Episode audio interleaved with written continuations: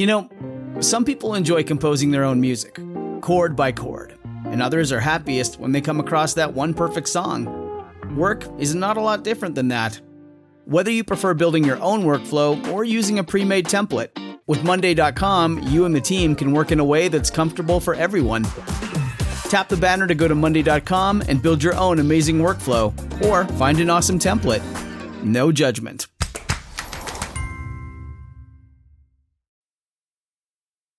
Hello and welcome. This is not, as you may have guessed from the title, a human circus episode. I should say, first of all, that what you're about to hear is in no way replacing human circus. And I am working on the next one of those. I just recorded something for the Patreon. And what I believe will be the final Prester John episode will be along soon after. So that's what this isn't. What this is, is a preview of something else I've been working on.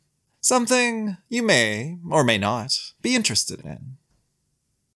For a while, I'd had the idea of making a boxing history podcast. Something not so much about the fights themselves or analysis of them, more like the stories around them. In the end, I decided not to limit myself to just boxing. What you're about to hear is a preview of the result. I'm calling it The History of Sport. Stories from outside the lines. One thing you'll probably notice is that it's quite a bit shorter than my usual episodes. More like the length of a cup of coffee, with each episode short, digestible, and generally self-contained, rather than a several course meal, stretching on into one episode after another on a topic. In the first few episodes of the podcast, we'll look at questions like what does soccer legend Diego Maradona have to do with labor history in Chicago? What connects a prize for children's literature to the early days of baseball? Why was the quote unquote father of boxing so good with a sword? If you do enjoy it and would like to hear more, I'll leave the Apple Podcasts link in the show notes, and it should also be available on all the usual other services. The podcast does have its own feed, so I won't be cluttering up this human circus one with other, non medieval subject matter. All of that being said, thank you for listening. I'll be back soon with the next Prester John episode. And I'll talk to you then.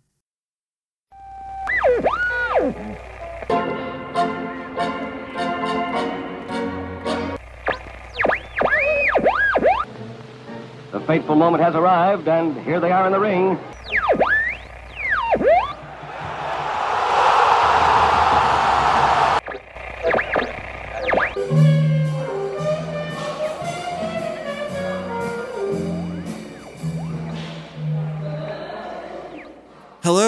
And welcome. My name is Devin, and this is the History of Sport, where each episode I cover another short story from that long history. Today, the sport we are talking about is baseball, or at least something like it. An activity, let's say, that was starting to look quite a bit like the baseball we now know. We'll be talking about the letters of a Denver mining engineer, and we'll be talking about children's books, or at least one particular children's book. The book in question is from the year 1744. The title, A Little Pretty Pocketbook. The author, an English publisher named John Newbery. And if that name sounds familiar to you, you might be thinking of the Newbery Medal, the award for children's literature that was named after him. Newbery, the son of a farmer, would first set up shop in Reading before opening the doors at first one London location and then another, where he published and sold books. It was there that he published A Little Pretty Pocketbook, his first children's book, sometimes even called the first children's book, and not his last. Newbery would become known for producing books aimed specifically at children, at their entertainment and improvement. When you open a little pretty pocketbook, or at least the edition I'm reading, you're greeted with an illustration. There's a woman seated, book in hand, the other hand raised to lecture the two children before her, and the dog behind them. Below it, the words Instruction with Delight. With that purpose in mind, you turn to the title page on which the contents are announced. Quote, a little pretty pocket book, intended for the instruction and amusement of little Master Tommy and pretty Miss Polly, with two letters from Jack the Giant Killer, as also a ball and pincushion, the use of which will infallibly make Tommy a good boy and Polly a good girl. To which is added a little songbook, being a new attempt to teach children the use of the English alphabet, by way of diversion. And all of those things were there as promised. You could have, for a few pence more, not just the book, but a ball for a boy, or pincushion for a girl. Tommy perhaps getting the better of it than Polly, I would say. And there were indeed letters from Jack the Giant Killer, one to Tommy and one to Polly. Your nurse called upon me today and told me that you was a good boy, the letter began. That you was dutiful to your father and mother, and that, when you have said your prayers in the morning and evening, you asked their blessing and in the daytime did everything they bid you. Tommy was told he was obedient, obliging, clean, honest, and decent. He was sent this book of innocent games with which to amuse himself, and the promise that the rod would be sent, and he'd be given a good beating if he did not maintain his excellent character. From Jack, Polly received exactly the same message. As for that attempt to teach the alphabet, by way of diversion, there was a game for every letter, little and large, one for each page. Below a woodcut illustration, the game itself was described in a rhyming four line stanza, and then followed by a moral or lesson. Leapfrog, the game for lowercase m, is attached to the advice that, quote, just so it is at court. Today, you're in place. Tomorrow, perhaps, you're quite in disgrace. And badminton, or shuttlecock, carries a similar message. Thus checkered in life, as fortune does flow. Her smiles lift us high, her frowns sink us low. Some of the suggestions are more like activities than what we'd call games. There's hunting, swimming, flying a kite, and fishing, below which the child is urged to, quote, learn well the motions of the mind, why you were made, for what designed. Among the many diversions on offer, there are ones played with coins, such as peg farthing, chuck farthing, and pitch and hustle, which was, incidentally, banned among Washington's Continental Army. And as you might expect, there are ball games in abundance. There is fives, still played by some today, in which you volley the ball against a wall with your hand, sometimes gloved, in a kind of hand tennis or squash. There is stool ball, a game with a strong history in women's sports, and a very long history in general in which the batter defends their stool, like a cricket player would a wicket, and in some versions, rounds the stools like bases. And for the capital I, there is cricket itself. There is trap ball, described in the book as, quote, touch lightly the trap and strike low the ball. Let none catch you out, and you'll beat them all. And then, among those many ball based diversions, there is baseball. The early history of baseball has actually been a pretty contested topic. was once a hotly contested one, with nationalistic consequences at stake. Maybe that's no surprise. There was a lively debate about it in the mid 19th century American newspapers. There were loud cries that this game was of quote, no foreign origin. There are stories, traditions, or legends, really, about it being an 1839 invention of the future American Civil War general, Abner Doubleday. About it being invented in Cooperstown, now home, by no accident or coincidence, to the Baseball Hall of Fame. There are those stories, but they were produced from nationalistic efforts to demonstrate that the game was truly American in origin, and not merely a grandchild of the English game of rounders. Not something that in itself made them inherently wrong, but hardly a good place to begin from, unless your goal was only ever to arrive at one conclusion. Those efforts involved a 1905 commission established by Elbert Goodwill Spalding. The Spalding, the one you probably know from gloves and other equipment. The Spalding, who would say of the English that they preferred cricket because it was, quote, easy and did not overtax their energy or thought.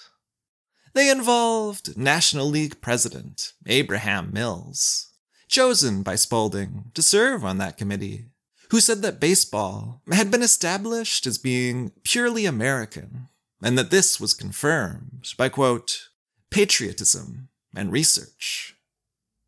They involved a letter arriving from a Denver based mining engineer named Abner Graves, who answered Spalding's call for information on the founding of the American game and claimed to have witnessed the birth of baseball there in Cooperstown. What Graves saw, or what he said he saw, was apparently an update on Town Ball, itself quite similar to Old Cat. There having been no shortage of ball games of the sort in those days. Kind of like apples, we seem to have much fewer of them now. In town ball, or one version of it, a tosser would stand right next to the batter and loft the ball up, six feet or so, for the batter to hit as it fell, and then run to a goal and back, without being plunked, soaked, or plugged by a thrown ball and put out. If the batter swung and missed, and the tosser caught the ball on the first bounce. Then the tosser was up to bat. If the batter hit the ball, but someone else caught it, then they would be up next. Out in the field, there would be no set positions, and there might be as many as 20 to 50 boys rushing for the ball, which, yes, did lead to frequent collisions. In Graves' version of events, a young Doubleday only about 16 then, added some rules, some limitations, and some embellishments to this game. Now, there were the familiar four bases, with the batter standing next to one of them, and the pitcher placed further away in a six foot ring where they'd throw the ball from under the hip, as in softball today. No longer a game that could pack in as many players as wanted to take part. There would now be, along with that pitcher and a catcher, four outfielders, three basemen, and a player each in the modern shortstop and unshifted second base positions, for a total of 11 fielders. Each would try to collect the ball, and then, like in town ball, throw it at the runner to put them out. The ball itself was described as having plenty of bouncing qualities, which maybe made this all a little easier on the batter getting hit by it.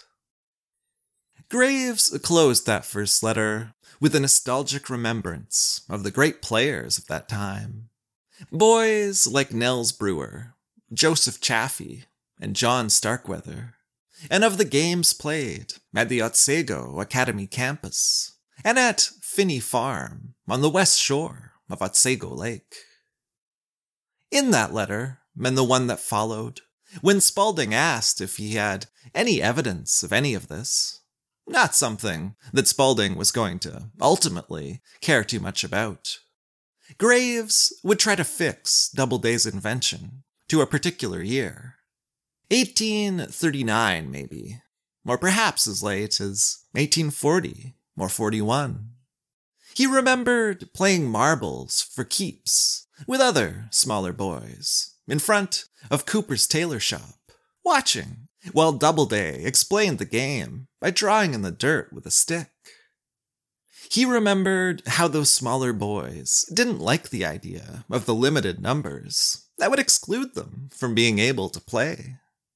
He remembered it being around the period of the log cabin and hard cider campaign of General Harrison, a reference to William Henry Harrison's presidential campaign, in which he had really run with a columnist's dismissal that given a barrel of hard cider and a pension, Harrison would have just disappeared from public sight altogether and spent his days before a coal fire in a cabin, drinking cider and studying moral philosophy. Graves remembered a big game between the Otsego Academy boys and Professor Green's select school. How Green himself had swung and missed three times, with Doubleday unusually close behind him to catch the ball. So close that Green would claim the catcher had actually reached out and snatched the ball away before it could ever reach his bat. Graves signed off his second letter with the declaration that, quote, just in my present mood, I would rather have Uncle Sam declare war on England and clean her up, rather than have one of her citizens beat us out of baseball. However, it may have all been a bit too late for that. Though I have no intention of unpicking the threads of the many ball and bat games down through the decades and centuries to arrive at anything definitive here. It may have been about 150 years too late. At least that. In the 1744, a little pretty pocketbook, baseball is there by name on the page for capital L. Page 44 in the edition I'm looking at.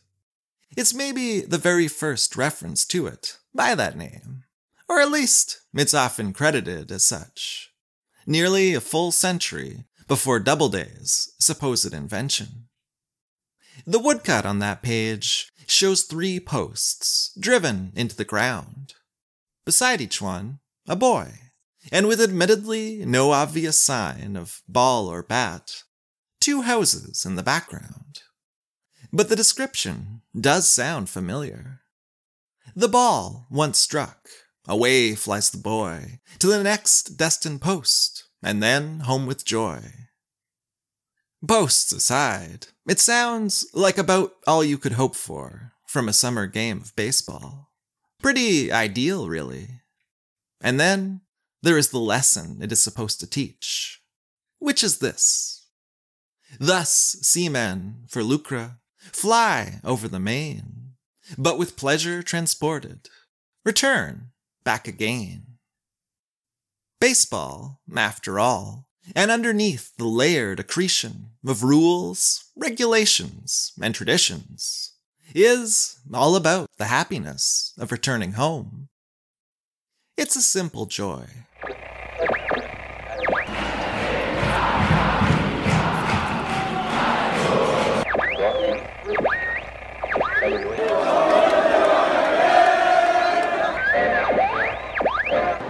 Everyone is tense with excitement.